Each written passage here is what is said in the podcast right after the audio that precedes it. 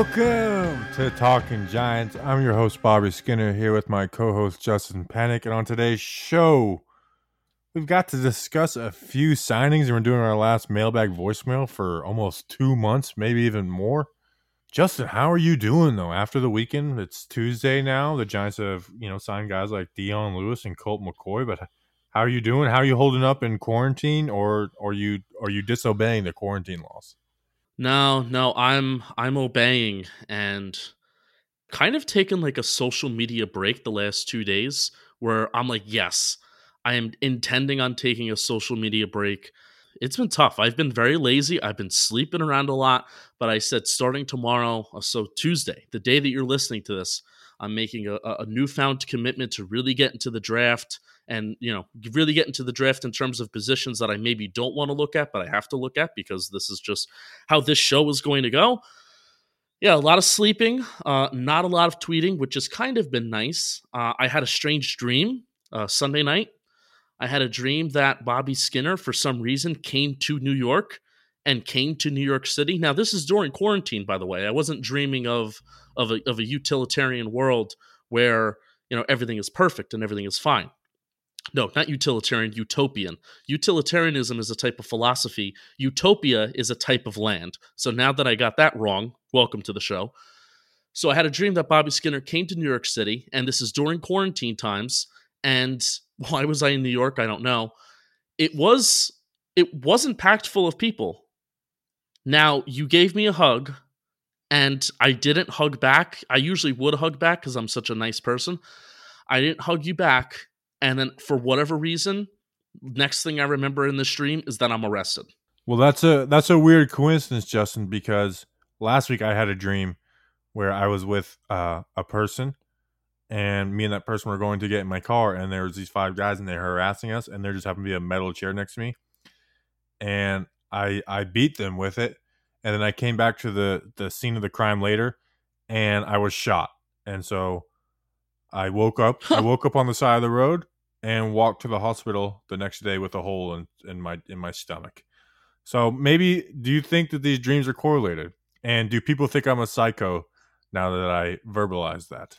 No, I, I it was actually the strangest thing because I think I, I, tweeted that. I tweeted that uh, in the morning. I was like, I had a dream that Bobby Skinner hugged me in New York and I was arrested, and while we should have been quarantined and then you're like you you acted like the dreams were correlated and that they were related but they were in no way related at all i will say no this way. was after i watched the ted bundy um i watched the ten the ted bundy the ted bundy tapes and then i watched the ted bundy movie mm. and this weekend i watched the the unabomber uh, documentary in his own words and then i'm watching the the series and i've so like as soon as this is over i'm i'm finishing off the night watching the last two episodes of that I stayed up till two thirty in the morning. Had to get up at, at six o'clock. But I was just addicted to this. I get addicted to those to those kind of things. The Unabomber, he actually has some not bad ideas. Now, bad idea bombing people and saying like technology is a sin, but he had some kind of good ideas. I'll be honest. All right, so uh, buckle up for the next few weeks. You're you're gonna you're gonna really get to see it, this is this is gonna be a social experiment experiment for the next few weeks if you're listening to this. How do podcasters deal with the notion and deal with social isolation? You're gonna you're gonna see this first firsthand. The lucky thing is we have the draft, but yeah, I mean, if this is your first time listening and you listen to this first five minutes, you're like, this is not the Giants podcast I was tuning into. This is not this is not lockdown or Big Blue Kickoff Live. this is this is a lot different. Anyways, wait, wait, can I can I read that rating? Can I read that rating? Sure, might as well. At this point, I mean, we we got a nice we got a nice little influx in Apple Podcast ratings, which by the way, we're at 162, which is so awesome. I tweeted out over the weekend. I'm like, hey, we're kind of close to 169. Can we can we get to 169 ratings so I can crack a few jokes? Those jokes never get old. I know they do never get old. We're getting there though. Seven more ratings. Now this is my this is one of my favorite ratings. Like there are some ratings that really make me laugh. Here's actually one. This one says Justin is funny. Yeah, but you asked them to say That's that. The, you said I like being funny. No, I did not. You basically you basically I did not ask. said say this. I said on one of my good morning tweets. Now, if you don't follow me on Twitter, I actually should clip it for the soundboard. I have uh, a Dave Gettleman soundbite on Twitter of him saying good good morning, of him twisting the bottle cap during the NFL Combine press conferences. And I'm like, oh, let let me just. It, it, came. It's become a running joke where I have to post it every morning and think of something funny or sassy or whatever to say, whether it's related to Dave Gettleman or not. You know, sometimes it depends on the day. But uh, I said the other day, I like being considered funny more than like smart about football. So then somebody left this nice rating of Justin is funny, and then here's the rating. Justin is funny. He is hilarious. When he says a word, it makes everyone go ha ha ha ha ha or lol or that guy right there is a comedian. And you want to know what that made? That made my day. That person's being now, ironic. The one they actually think you're not funny. Which you know what I don't mind.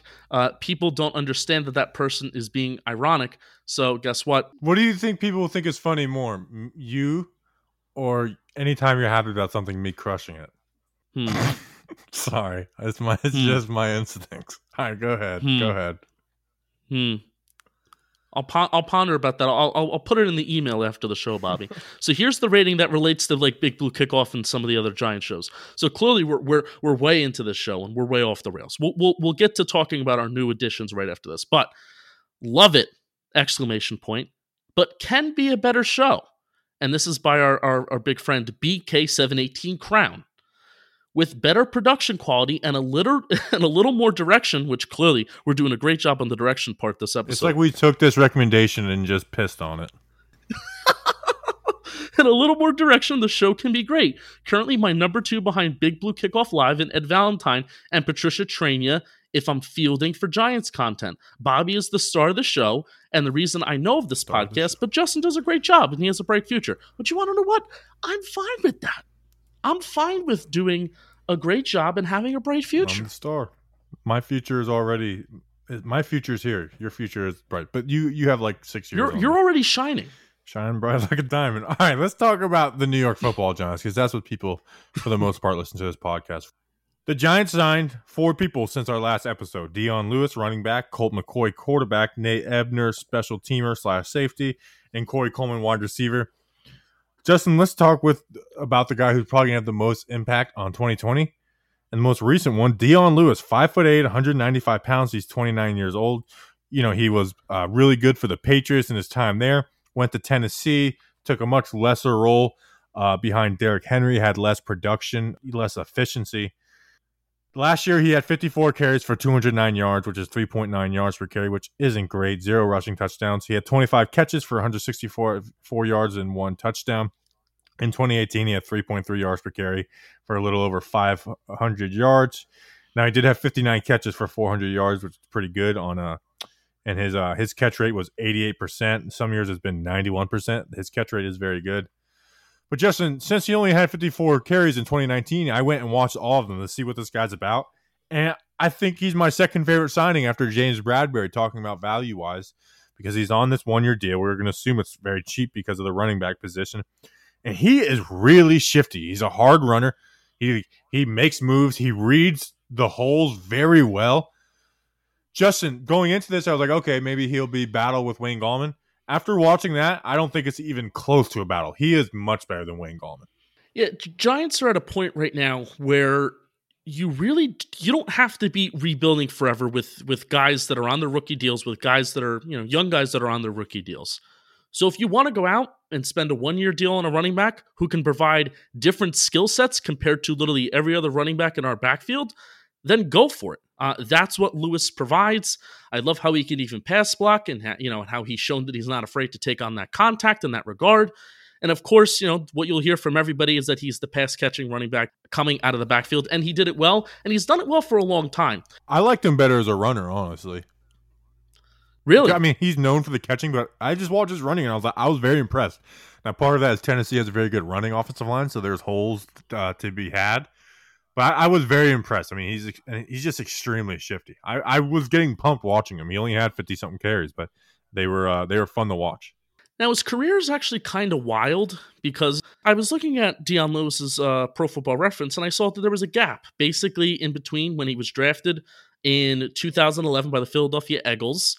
He played two years there, and then there's a two year gap between 2013 and 2014. Now I find this to be significant. I'll tell you why I find this to be significant. The Eagles traded him to the Browns in 2013. He missed the entire season due to a fractured fibula. Then the Colts signed him back in 2014. They released him in September. He didn't see the entire he didn't see the field that entire season. Then lo and behold, he signed a future reserves deal with the Pats back in 2015, earned his way to the roster. I can imagine he earned his way to the roster. Let's actually look. Did he earn his way to the roster um, primarily as a special teams player? I'm going to say if we scroll down to a snap share, a snap count 2015. Actually, no. You're talking about with the Patriots or with the Colts? No, I'm talking about with the Patriots. Like he he earned his way onto that roster by being a backup running back, not as a special teams player. So there you go. He had more production in that year than he did last year. He did, but I just thought it was I just thought it was cool. You know, he was out of the league literally for two years, and then and then here we go, Billy Billy B. And I'm you know you would like to you would like to think and hope that Joe Judge was a part of this process of evaluating a player and deciding you know this guy deserves a spot on the team funny how these you know how those guys in New England can just scoop guys off of off of the scrap heap, and he's literally had an an entire pro career since missing two years as a running back, which is absolutely wild and bananas. And he's only thirty years old, which is yeah, nice. he's fun to watch. I mean, in 2017, the year before he got his contract with the Patriots, he had 900 yards on five yards per carry, which is really good, along with 32 catches uh, for 214 yards and three touchdowns. So he's been pretty productive every chance he's gotten.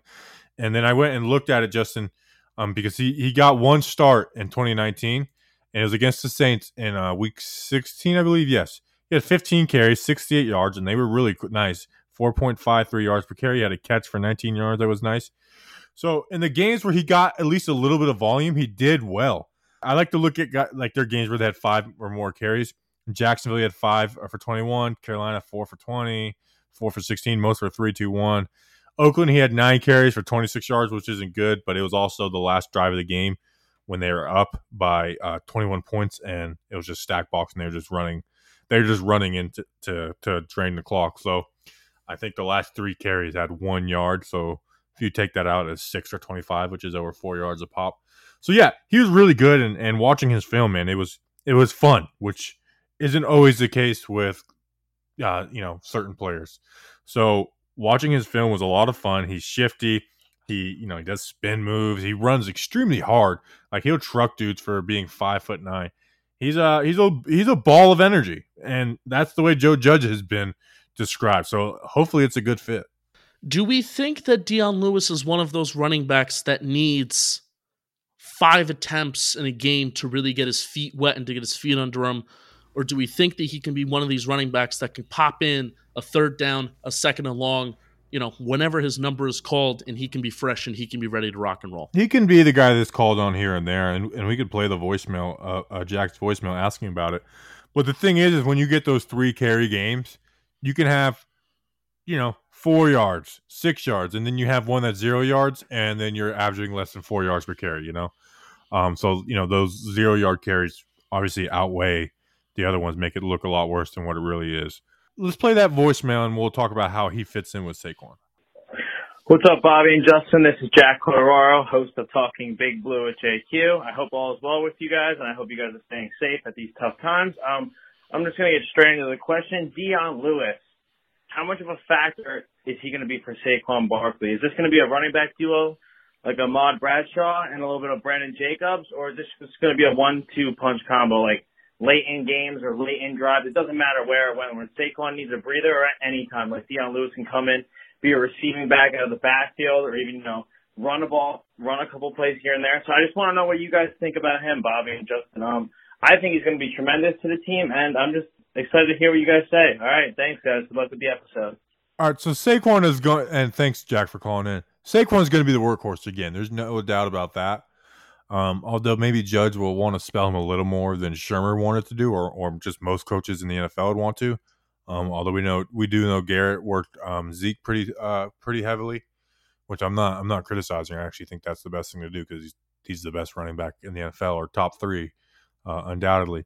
But Lewis can make plays when he does get his chance, and you know I hate to say it, but if Saquon gets another ankle injury or whatever, some kind of freak injury, Dion Lewis is a lot more productive than Wayne Gallman. But as far as how they fit together, yeah, Dion Lewis will get some, you know, some series and stuff. But it's it's there'll it'll never be like a they're a one two punch. Yeah, I i I would agree unless Saquon Barkley's pass blocking issues is something that is not related to the ankle, then I don't think it's going to be like a one two punch and then Dion Lewis would really come in and he would be that third down specialist.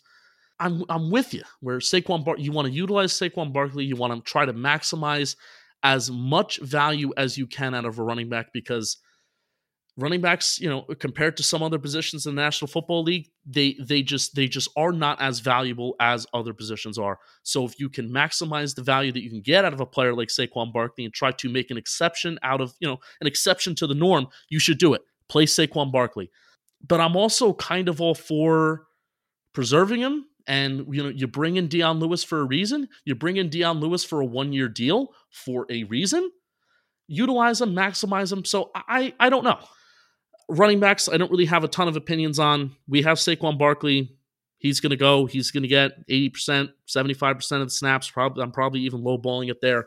So, but I, I, wouldn't mind if there was a little bit more of a duo than we thought because I feel much better about a Dion Lewis and a Saquon Barkley duo than I do about a Saquon Barkley and a Wayne Gallman duo. Yeah, and I think that's the moral of the story with with this signing. That Dion Lewis is a clear upgrade over Wayne Gallman. I've never been like Wayne Gallman just he'll hit a hole, but that's about it. Like Gallman doesn't he doesn't make moves. He doesn't he doesn't do much. He doesn't have great vision. Um, he's just kind of a a guy who's got some good measurables, but he just has never really put it together. So yeah, Dion Lewis is flat out a better running back. Any anything else on him before we move on? No. Good. Okay. Good things. Okay. Now next we got our backup QB. All the people who freaked out about Alex Tanney, although I wouldn't really even care if Alex Tanney's a backup QB, but it's six foot one, two hundred twelve pounds, 33 year old out of Texas. You may have seen him in a national championship game until he got hurt early on. It's Colt McCoy. He was been the Redskins backup for the last, I don't know what, five years, uh, or even third string at times. Listen, I don't think we need to get too in depth since 2014. Yeah, so he's a one year, 1.25 million with the ability for it to go over two mil, um, depending on playing time incentives. He's had 28 career starts um, with 29 touchdowns, 27 interceptions. Is Colt McCoy going to come in and, and win you a season? No. But can he come in and have a game where he throws three touchdowns and sling it around the yard a little bit? Yeah. And that's kind of what you want out of a backup QB. So I remember when I did my backup QB list way back, I went and looked it up. He was on that list. Um, Case Keenum was another guy, but he obviously uh, got a little more than we expected. So yeah, I, I like this move bringing Colt McCoy in the sad thing is that the Redskins are just losing all their best QBs. Although they did trade for uh, Kyle Allen, who will probably be their best QB. You had you had to do it, huh? You had to do it. So this you is had to throw it in there. There's some people who didn't like this, but I mean, what else are you going to do out of a backup QB? You know what I'm saying? There's really nothing else where it's like, oh, go do this. I like this one. Um, not like dancing for joy for it, but I thought it was a good signing.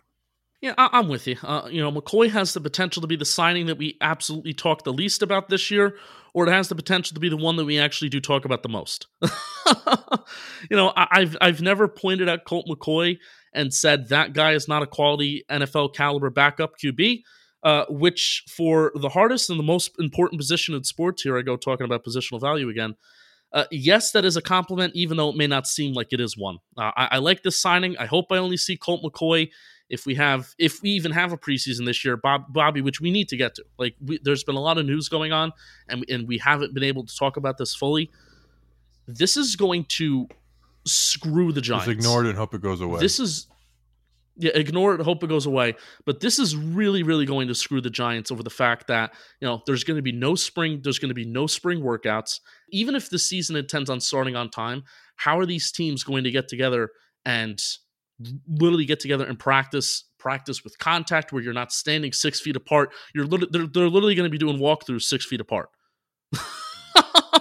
which, which imagine that sight. That'd be a funny sight. But anyway, Colt McCoy. Uh, I don't. I don't want to get into the too too much of the dark you know, dark territory. But I hope I only see Colt McCoy if we have a preseason this year, and if the Giants are up by four touchdowns in the fourth quarter. It's the only time I ever want to see him. So I think I would rather have an experienced backup quarterback though for this year. For this year, I feel much better about having Colt McCoy as the experienced backup. Daniel Jones is going to prove whatever he's going to that he'd feel like he needs to prove in year number two.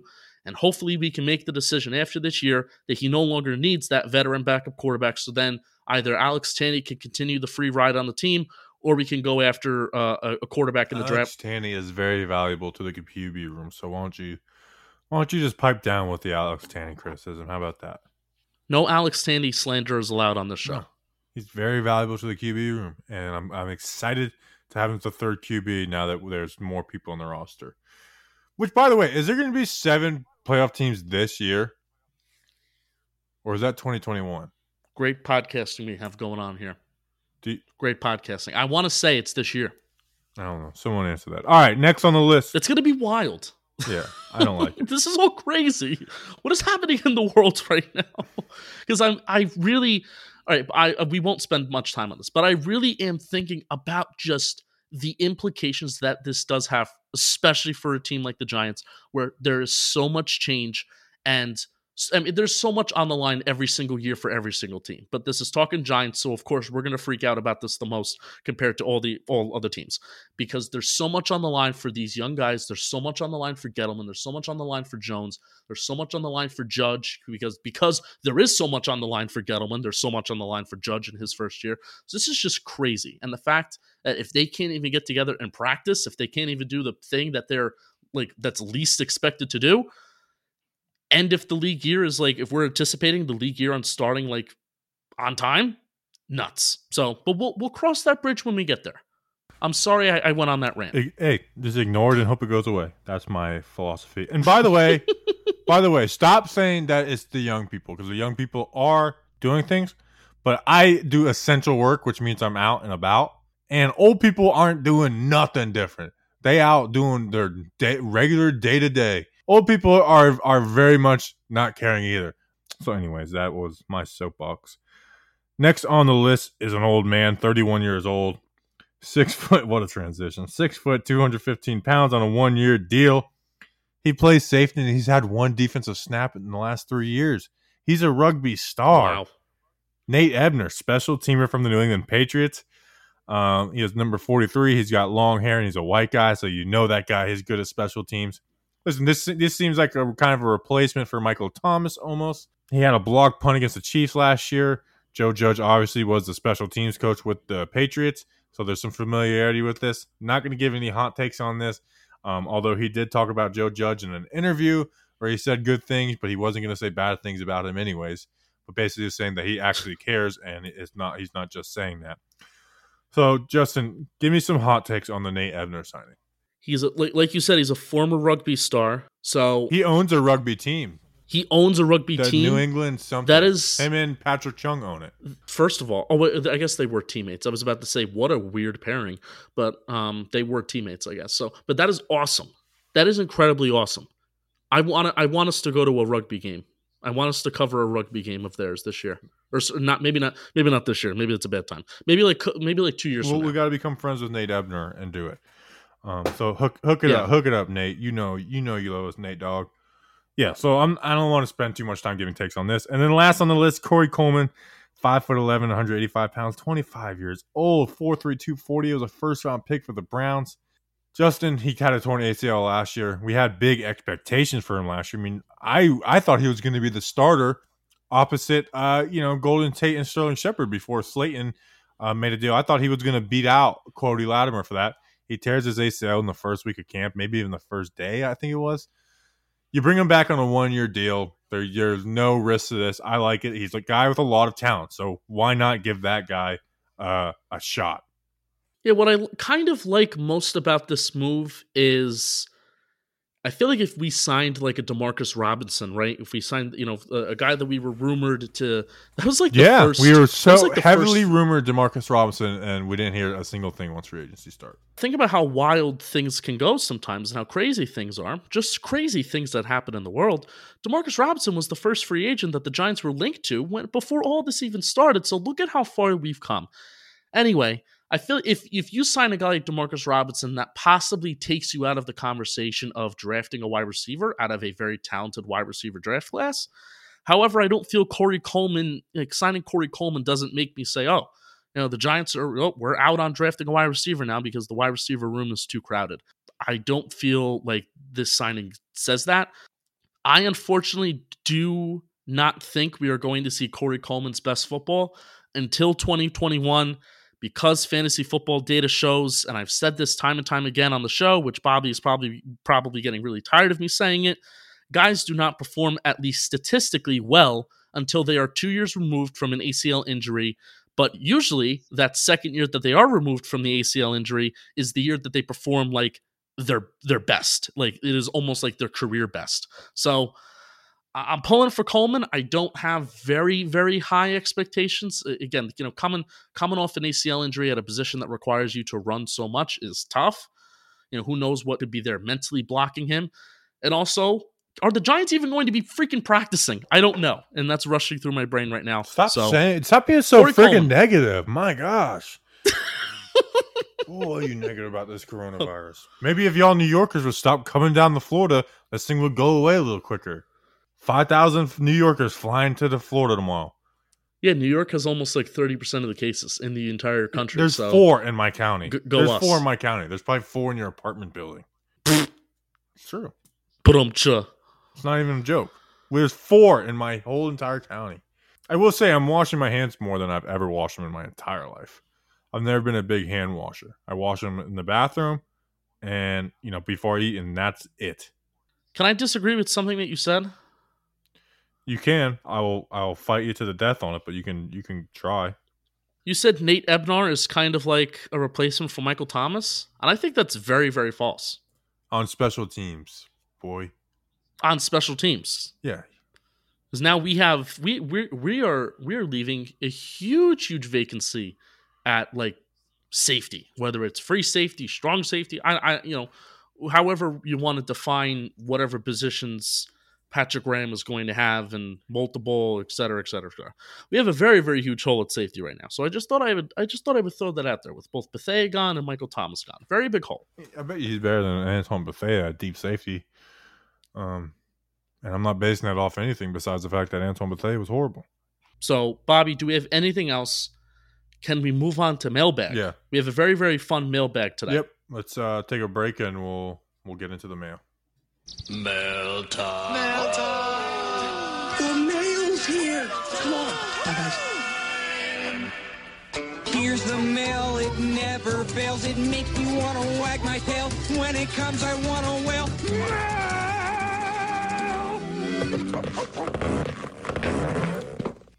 Thanks, Steve from Blues Clues. Justin, let's get into the mail. All right, first question from at the Home Depot, except Depot is spelled D I P O and not D E P O T. So this isn't actually a question, but I figured because we played Steve from Blues Clues, it's very prevalent to start off with. So at the Home Depot says 99% of your show is awesome. The last 1% is the Blues Clues theme song. Might be the most irritating sounding theme song on any show. Otherwise, keep up the good work. You're That is a it. staple now, of the show. I have to agree. That is a staple. I have to agree, no, though. No, that is a staple of the show. I'm gonna find something. By the way, this is gonna be a big throwback. Danny's gonna love this. I, I- how are people gonna hate on our song on, my, on that? That's a staple of the show. We've been doing it forever. You don't like it either? I, I'm I'm coming from a biased spot because I have a I have a sister who has autism, and she watched kid shows all her life.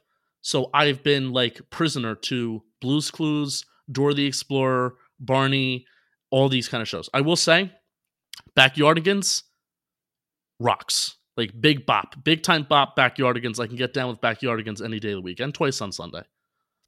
Did you find what you were looking for? Well, I'm gonna have to play audio if I can. Because we're find it. waiting on you. 2,000 years later. All right, I'm not gonna be able to find it. All right, so just as context for everybody who's listening to this, Bobby was probably searching for something for six minutes. Six, six, six minutes of just. Now, he usually hates. God forbid I have to derail the show and I have to. But this was im- very important. God forbid I have to collect my thoughts at one point and I have a little bit of like an editing editing note that I have to make to myself when I'm in the it- when I'm in the post production process. Bobby just derailed the show for six minutes. But this is important. and he couldn't even find couldn't even find what he needed to find Uh, no, you want me to derail it some more? I'll find it. no no I, i'm literally sitting here and i'm falling Asleep. I'm trying to find the first mailbag episode where I sang I sang the song. Oh, that's what you're trying to find. Yeah. Oh my god. Well, how about how about you just sing it now? No, because it's better if you hear it when I did it. It's like nostalgia. It's better if you hear it through crappy phone audio. Because it brings back nostalgia. you could also you could like. also just find it after the show, and then I can put it Yeah, in. but I want to hear it. that is a thing that can happen. I want to hear it. Oh, oh, you, well, you, oh, jeez, you, you are, you are something else, my friend. I want to hear it. It's funny. You are something. It's very funny. It really is. This is hey, this is why when you said I don't like when you get mad at me, be like, um, I wish we could do a little more creative titles. It's for this exact reason. When you're trying to find something and you can't, it's the most aggravating thing when a podcast has these these Oh, that wacky is titles true. and you can't you don't know what you're looking for. I, I did that with Bleeding Blue.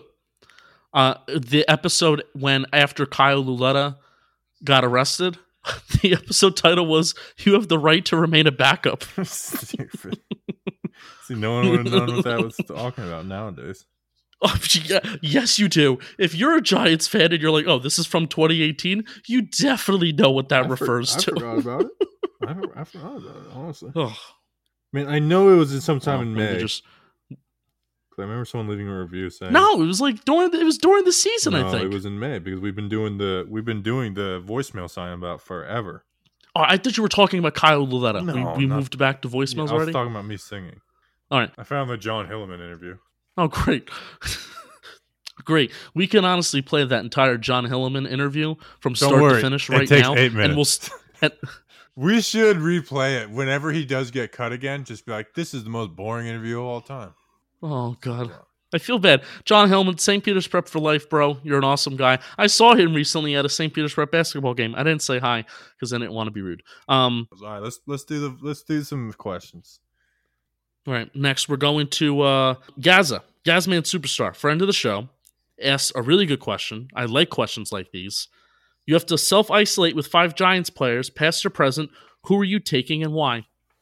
All right, let's go one for one. I got three formers and then two currents. Justin, who's your first? Who was my first? Larry Csonka. Not a lot of people know that he was a Giant, but yes. Really? I knew he was a Miami Dolphin. Yep. He was on the field for Miracle in the Meadowlands. I follow Larry Csonka on Facebook. He was the fullback. I tried to get him on Swim Man Radio. Mhm. You know that? D- didn't happen. I feel like he's very resourceful. Oh, he will make money off anything. I mean, he is always looking to make a, a, a buck off his name down here in Miami. I would ha- I would self isolate with him so we can make money together. He's so old. He he's very wise. He's probably very wise, and he has a lot of great stories to tell. You're so boring. You're so boring. My first one is Jeremy Shockey. My man's a wild man. We're gonna have fun. I'm chilling with Jeremy Shockey. We might go do something crazy and dumb. And my list will come together very well. Jeremy Shockey. He's a wild white boy, man. He's from the U in those days. He could tell me all those stories. I'm chilling with Jeremy Shockey. Who's next on your list? Orleans Darkwa because he is the greatest person of all time, and I would give up an insignificant body part for Your him. list is horrible. I'm just gonna say. I'm just gonna say your list is horrible. I'm not even done. I know. I'm not even done. Next on my list, two fits there. Plaxico Burress. So I'm gonna make jokes about him shooting himself. I'm gonna be making those jokes all weekend long. I'm just like, hey, remember that one time, Plax, when you shot yourself? And he just seems like a good time in general. Um, and my, my list will come together. But yeah, Plax is number two on my list. And he caught a Super Bowl winning touchdown. Yeah, he did that little thing too.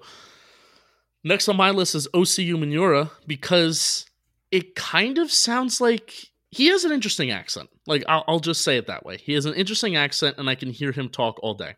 So I would like to be isolated with him. Larry Csonka wouldn't like Osi Umenyiora's accent. Next on my list is Brandon Jacobs. He's kind of got like that dumb, fun kind of uh like persona to him.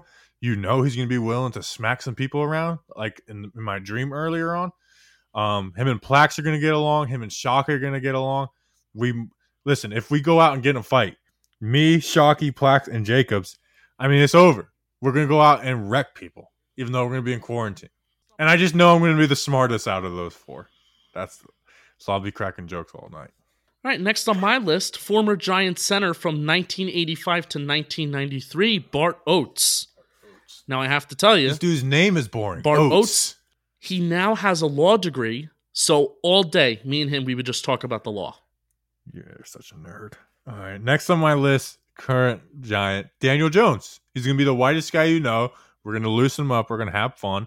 Plus, you know, I'm I'm kind of a Daniel Jones stan, so I, I couldn't I couldn't be honest with myself and leave Daniel Jones off the list. So we've got to get Danny out, out on there, and then him being there makes me automatically not the whitest person in the group.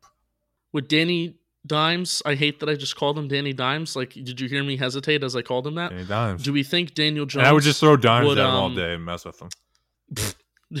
oh, so he would definitely be the guy in the group that you would just screw around with. We'll get him to open up a little bit. He would be the me of the group. You're, Like you you're screw talking with me all the yourself up a little bit too much. Um, yeah, we'd have fun. Daniel Jones, they would respect. They would respect his game. They, I know the other three would respect his game.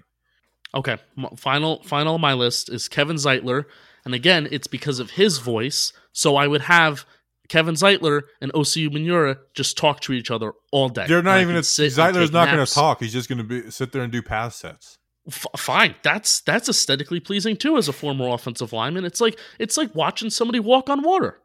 It's great. Man, I just compared Kevin Zeitler to Jesus. DeAndre Baker is last on my list. Uh, I heard he's a clown. Wait, that's that's a drop. Wait, that's a drop. I just compared Kevin Zeitler to Jesus. That's a drop.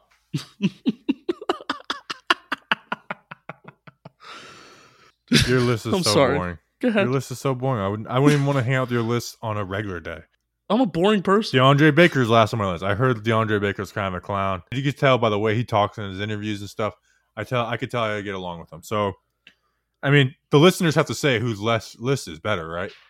Yes. To recap, I have Jeremy Shockey, Plaxico Burress, Brandon Jacobs, Daniel Jones, and DeAndre Baker, and you have five people I've never heard of. Five people you've never heard of. That's that's Well, highly I'm exaggerating. You literally had a, a, a running back who's available right now. I still have hope that Orleans Darkwa will someday be a giant. So I have Larry Csonka, Orleans Darkwa, Osi Umenyiora, Bart Oates, and Kevin Zeitler. So whose list would you prefer to hang out with? Easy. Your list is boring. All right, next question. Next question is Boring from list. William Duncan. William Duncan, do you think the Giants should put Julian Love at slot corner and sign slash draft a safety, or keep Julian Love at safety and sign slash draft a slot corner? Right now, I'm leaning, petting him at nickel and drafting a safety. There's a few safeties I have my eye on in the draft. You know, um, whether it's Antoine Winfield Jr., K'Von Wallace out of Clemson, and I, you know, I've just got it started with draft stuff throughout the combine. So right now, I'm leaning, pitting Julian Love at nickel because we don't really have a nickel besides Grant Haley at this point. So yeah, right now I, I lean putting Julian Love there, and I think he has the skills to be good there. Um, and then putting someone in from the draft at free safety. What about you? We drafted Julian Love to be a slot corner, but what makes me hesitant is if the Giants now I, I, I'm I would like to think that our former coaching staff had some form of intelligence. I, I don't think that they're dummies and they're idiots, but if they were willing to put Corey Ballentine and then Grant Haley again back at slot corner before they were even willing to let Julian Love even sniff the field at slot corner, then it's like, oh, well, maybe maybe Julian Love in that slot corner at the pro level was a problem. And then maybe, you know, once the opportunity at safety opened up, Yeah, maybe Julian Love at safety is not a problem. But we saw him play it's a good safety uh, just in a little bit of reps, and it was like, why have we not get- been giving him a shot over An- uh, Antoine Bethea? I just really think the coaching staff was slow to give guys chances, and once Julian Love had practiced the whole season at safety, they couldn't just throw him at nickel. I really think that's what it was. Yeah, I mean, he was practicing and he was doing both during which you were not happy about, but he was doing both at training camp. He was getting reps at both safety and nickel corner, and this was even during preseason games as well. Especially because the Giants Giants cornerback depth in the preseason was not very good because they had some cornerbacks that were hurt. They had Antonio Hamilton was hurt. They had another guy who was hurt. They had DeAndre Baker who was hurt. So Julian Love saw a lot of snaps over the preseason. But this is all this is tough. I don't know yet. I, I really don't know. That's that's that's what I'm going. That's what I'm going with because Julian Love at safety is also very very enticing, and it's very very enticing with the various things that he can do. Where he played both, you know, that strong safety spot once Peppers was gone, but he also played a little bit free safety too. He's versatile, and I guess that's a this is a good problem to have. Julian Love in the New York Giants and where he fits is ultimately a good problem to have. Yeah, I guess so. Um, I, I I see nickel. Anyways, next question. Um, final. Actually, no. There's there's two here. We're we're gonna address this really quickly.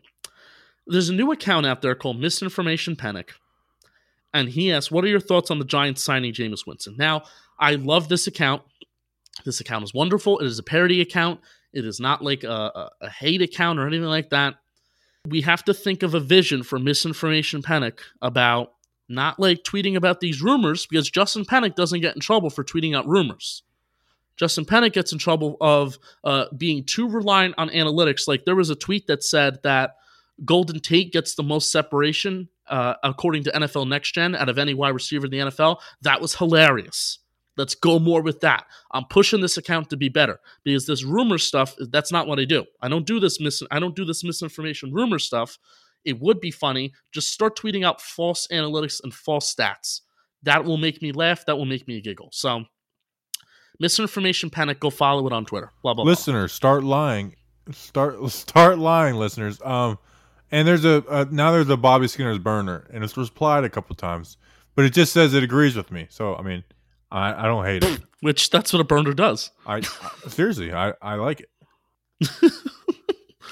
All right, Topher Pete, our main man, Topher Pete. Serious question, Bobby Skinner. Let's lock in. People think the Giants are passing on Simmons. Uh, now, cons- sorry, here. This is this is where I'm going to word this a little differently. People think that the Giants are going to pass on Simmons now, considering the free agent moves. Judge says, "Tell me what a guy can do, not what he can't do." Think he could still be the pick and move around on the defense depending on the down and the situation, and that's Isaiah Simmons. Do we st- do we still think that based off of what the Giants did in free agency, do we still think that Isaiah Simmons could be the pick and move depending on the down and distance and situation? I think Simmons fits in great. Uh, I know your whole third down thing, but like Simmons, if he's drafted, he's in, he's playing. It's not like, oh, where do we put him? You put him at linebacker and you let him ball, um, and maybe you let him roam around a little bit more too. So it's not like a oh we there's nowhere to put him. For me, and I know you differ a little bit. Um, for me, Justin, it's well now we don't really have a desperate need there, but we do have a desperate need at offensive tackle, and I like these offensive tackles. I know some people don't think they're that good. I do, I do. So that makes me think that the Giants are going to go offensive tackle in this draft. Yeah, I don't want to give away any takes because we have a few questions that are kind of Simmons slash tackle related and draft related and stuff like that. So I don't want to fully give it away. But my main thing with Simmons is that, okay, now that Blake Martinez is on the team and we have high expectations for Ryan Connelly. I understand that this year he's coming off the ACL, so you want to temper them a little bit, but we still have high expectations. You draft Simmons, who is coming off the field. Somebody's going to have to come off the field for a good portion of the snaps. And that guy, to me, that would be Ryan Connelly. Now, great. I guess for 2020, you want to keep him on the bench 2020? Fine. You know, and then he can, you know, third downs, he can go wherever. Isaiah Simmons, if he's going back to safety and, he, and if he's playing that hybrid safety linebacker position, a guy like Connelly can come back on the field. Fine. The the the possibilities are endless, right? How does it translate at the pro level? And, and nobody has been able to tell me and now, again, because nobody can predict the future, so I'm not even going to hold anybody accountable to say, "Oh, you can't tell me the future, and you can't tell me how Isaiah Simmons fits at the pro level," because that's what makes him so exciting. But until I can like think of a tangible plan myself of how how he can fit, where Ryan Connelly is still on the field, and if you can convince me that Isaiah Simmons is is a legitimate edge rusher, because that's the biggest need on the defense right now uh, besides besides safety, if you can convince me that Isaiah Simmons can play pretty damn good safety and pretty damn good edge rusher while still allowing Ryan Connelly and Blake Martinez to see starter snaps, then hell, uh, count me in. But left tackle is a more pressing need. So, and we'll get into it in another question. But I'm I'm in the trade down Yeah. trade. All right, next one, Yeah. Justin. all right, so let's get to first of all these voicemails. Absolutely awesome. We brought the heat this week with the voicemail, so I'm I'm very I'm very Unlike very us proud. on this episode, we've kind of been yeah we yeah. So sorry about that. Hey guys, thanks for taking my call. Um, I just wanted to ask, or I guess tell you how I was feeling, and then kind of see what you guys are feeling. I think um, when approaching the draft, the Giants' dream scenario is assaults. I think they really want Isaiah Simmons. The Barkley draft proved that they're willing to go um, overall value over positional value. I think they really want Simmons. They see him as that gold jacket type of guy. I think ideally what the Giants want is trade down to either uh, Los Angeles or Carolina, get some extra picks, draft Simmons there, and then with those extra picks, look to move up in the back end of the first round or even somewhere there in the second round and get their left tackle of the future. I guess the question is for you guys through your evaluation. Do you believe that that left tackle is there after the big four or five guys? Thanks. I don't think after the four guys there's really the tackle there, Justin. What about you? No. Uh, people keep on throwing around oh i'm just i just have ptsd with Ereck Flowers literally watch a second of tape at least at least of Wirfs, which I'm still a little bit. None of those on, top four Wirfs, are even close to Ereck Flowers. I went and no, watched Ereck Flowers to be like, okay, maybe maybe one of them does remind you. None of them even come close to reminding me of Ereck Flowers. And I went back and watched his Miami tape, and it just, which ironically he's with Miami now. But yeah, none of those guys are like Ereck Flowers. Yeah, but Austin Jackson's young, and that's definitely going to be a guy that's going to be. He's probably going to be the fifth offensive tackle taken, at least you know, if at least just that's just how my brain's working right now. May even be taken in the second round. He's that tackle out of USC. Pretty sure he's like 20 years old. That would be like irresponsible. Like if we're really going to be saying, okay, Austin Jackson and that would be probably be a position where the Giants are not even playing Austin Jackson in 2020 because of how young he is and because we have Gates and because you have Solder. Epenesa ate his lunch. Austin yeah, Jackson. And Epenesa is not great. yeah, I like I like Epenesa. He didn't have good comment numbers. I think Epenesa is going to be a good football player. Um, here's I will say something with this Isaiah Simmons thing. And don't get me wrong. I think they loved Isaiah Simmons. But I don't think the Saquon draft just says that Dave Gettleman is going to take the best player on his board every time. I mean, look at you know Josh Allen last year. They had a different view of Daniel Jones than the majority of people. But I don't think him taking Saquon that one time means that every time he's going to just take best player available. I think I think Dave Gettleman doesn't have like a this is going to sound bad. I don't think he has like a a law of the land when it comes to the draft. I think he plays it a little more by feel. And I know with the prevalence of analytics, people can't stand that. But I think he does play a little bit more case by case, if uh, that makes sense. Which I think it should be. I think I think things should be case by case. Yeah, yeah, and, and he certainly like the smug impression that you know he sometimes gives, which who which you've talked about this before, Bobby. Who honestly cares about the impression that you give off to the media and the impression that you give off to the fans? Now, who cares about it when you're winning? But when you're losing, and now he's he's worked on this this offseason. So this is not this is not something that's actually prevalent right now. And i don't really want to dwell on the past too much especially if if the, if the team is showing overall that they're trying to do things differently which if you're looking at you know how they're front loading all these contracts instead of backloading all these deals instead of just throwing the money out all over the place all over the place that's a smart thing. And that's something that they haven't done in the past. So they're moving forward. There's a new vision for the New York Football Giants. It seems to be entrenched a little bit with Joe Judge, which is nice, which is positive, and we could talk more about that in the future. But I have a point that I want to get to, but it's also related to another voicemail. Play the uh, ultimately pick it all, up. It's all it's all tied into a left tackle. So here we're gonna so here we're gonna play this voicemail, and then I'm gonna get into my to my big point big point of the week. Justin's big point of the week. How do you think the Giants will do this season? Do you think they've done enough in free agency to actually boost them? Obviously, you have to stay positive, you know, but do you think they have made enough moves in free agency? And you know, if we if we draft, you know, Isaiah Simmons, you know, pair him up with Blake Martinez and all that, do you think that we will, you know, make the playoffs and make our run to the Super Bowl? You know, maybe not now, but you know, in years from now. I I personally think, you know, maybe not right away, but you know, in years to come, we will we will be a really good football team. All right, here's Justin's big point. I thought of this this past week. How many years did we say for Eli Manning? Now, Bobby, I know you have your microphone muted, but I'm going to ask you this question. How many years did we say for Eli Manning? All Eli needed was this. All he needed was that. And then Eli would have been fine, and Eli would have taken off. How many years did we say that before his career ended? Oh, pretty much every year after the like after 2012. So let's not do this for Daniel Jones. Let's not do this for oh, all Daniel Jones needs is a left tackle because re- realistically, Bobby Skinner. Re- realistically, if we draft our one of the big four and we don't F around, we don't mess around, we get the left tackle that we hope is the future left tackle of this franchise. What else does Daniel Jones need to be a successful of or to be a very successful NFL quarterback? What realistically does he need? Nothing in the immediate future. You got your running back. You got three pretty good wide receivers.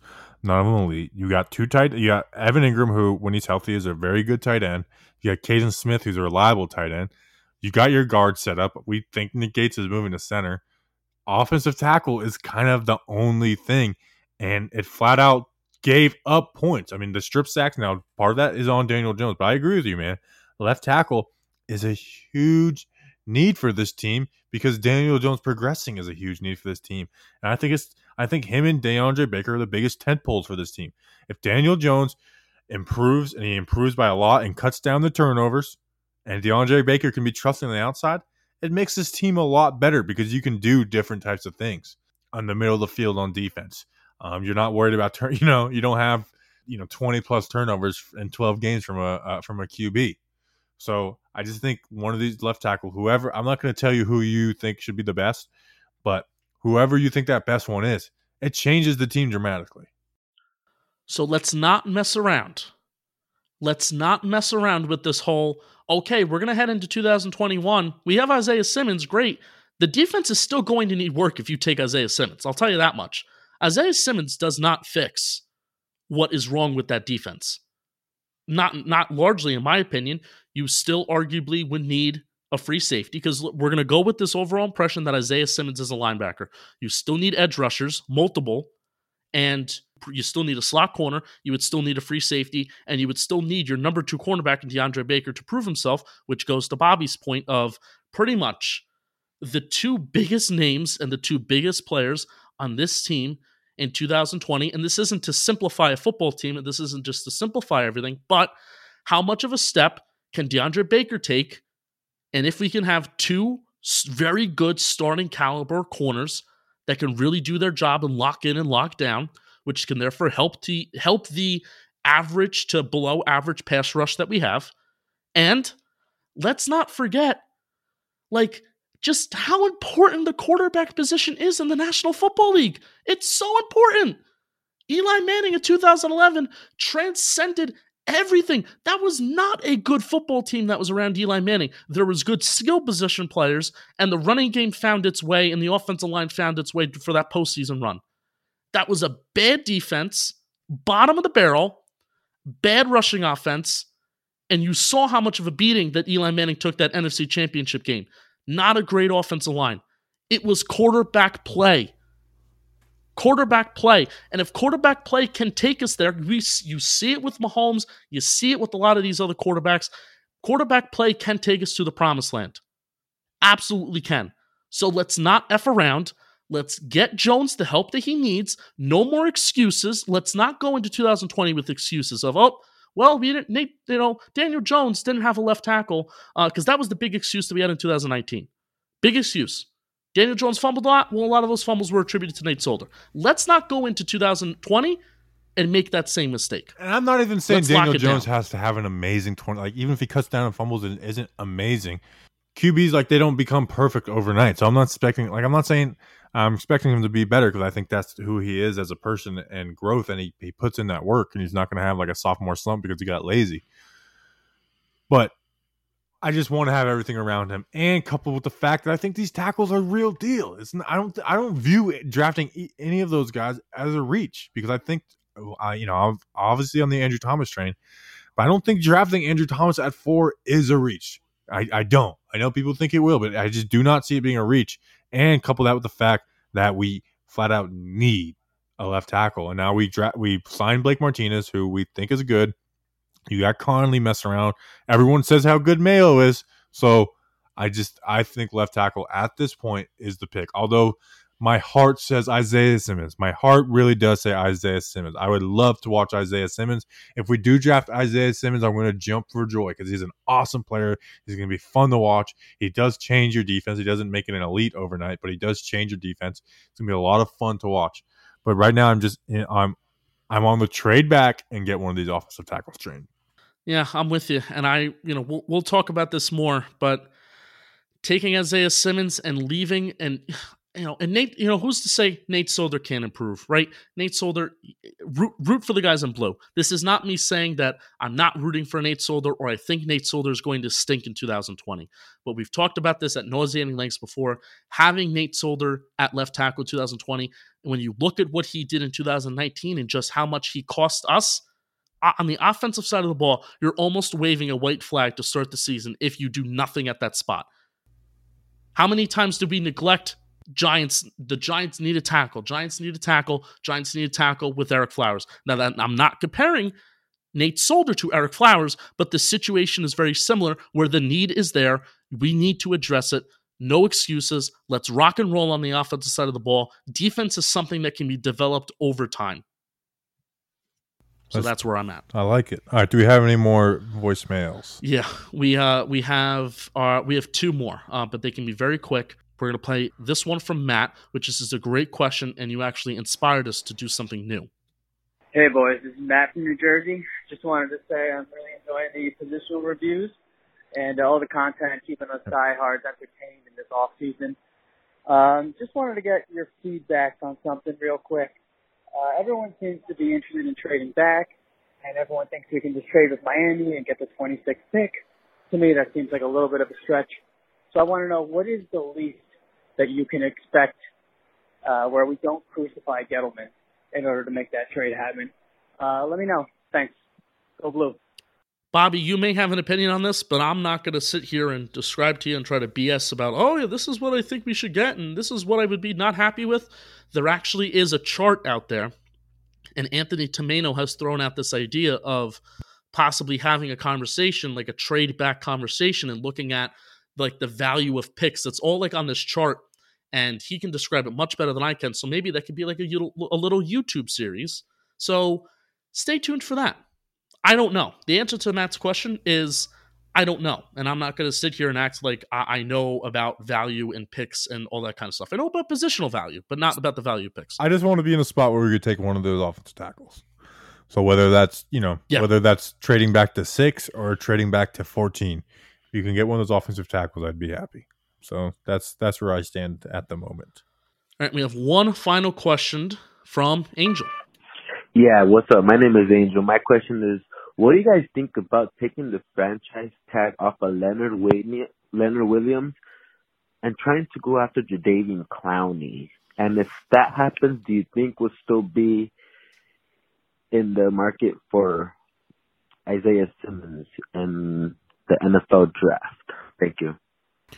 This has been thrown out there a lot, and I, in fact, we brought it up last week, I believe, about what about this situation. Here's the thing: I I see Leonard Williams signing for less than that franchise tag on an extension. Um, we should have an interview later in the week, and we're going to ask some questions about this. I just don't. I think Clowney at this point is going to take a one year rental deal, and the Giants shouldn't be signing one year big money rental deal. It just would make no sense for the situation we're in. So right now, it's get Leonard Williams on a on a on a longer deal, whether it's three years, four years, whatever, with with good value. And we're gonna. I don't know if he's gonna play if he would play on the tag or not. We're gonna ask that uh, later in the week. But I just don't see if you're bringing in Clowney on this one year proof it deal, how that would. I just don't see that making sense for the Giants. Yeah, Giants are not in a position to to make a move like that. You know, cutting Williams and signing Clowney does not fix what's wrong with this Giants defense you know, combining. But I think Clowney would be better for if. And I know with Clowney you have to use uh, you have to preface it with a hundred uh, different notes.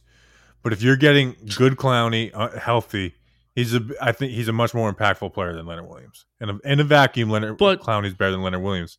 But obviously, there's a lot more context to the conversation.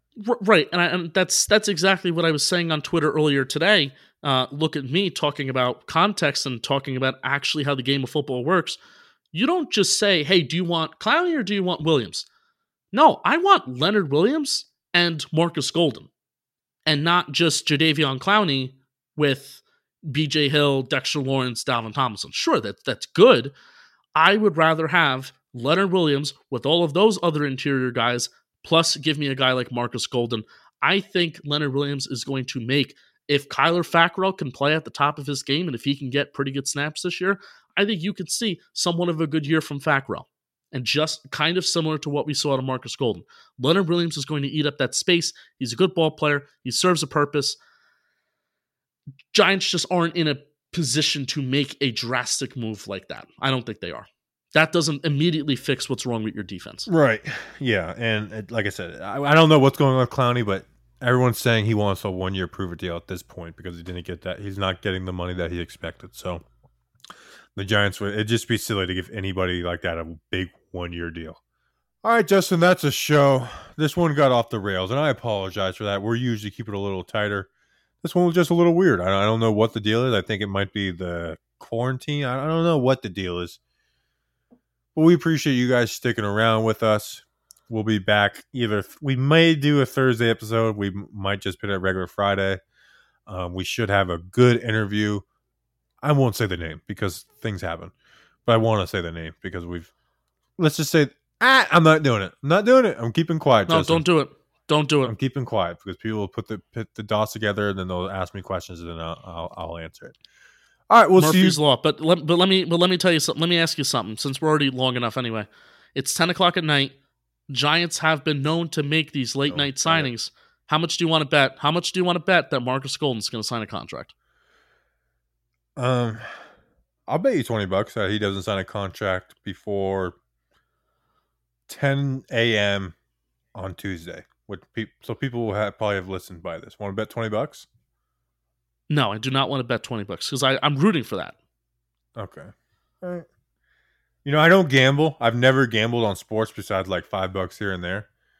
But I was I was with my friend. I almost wanted to bet him a hundred bucks on heads or tails. I I had cash in my pocket and I was just feeling I was feeling frisky. I didn't do it though. You're feeling dangerous, Baker Mayfield. No, no, no, no. I never feel like that loser. Hey Siri. All right, we'll see you guys next time. Until then, let's go, Big Blue.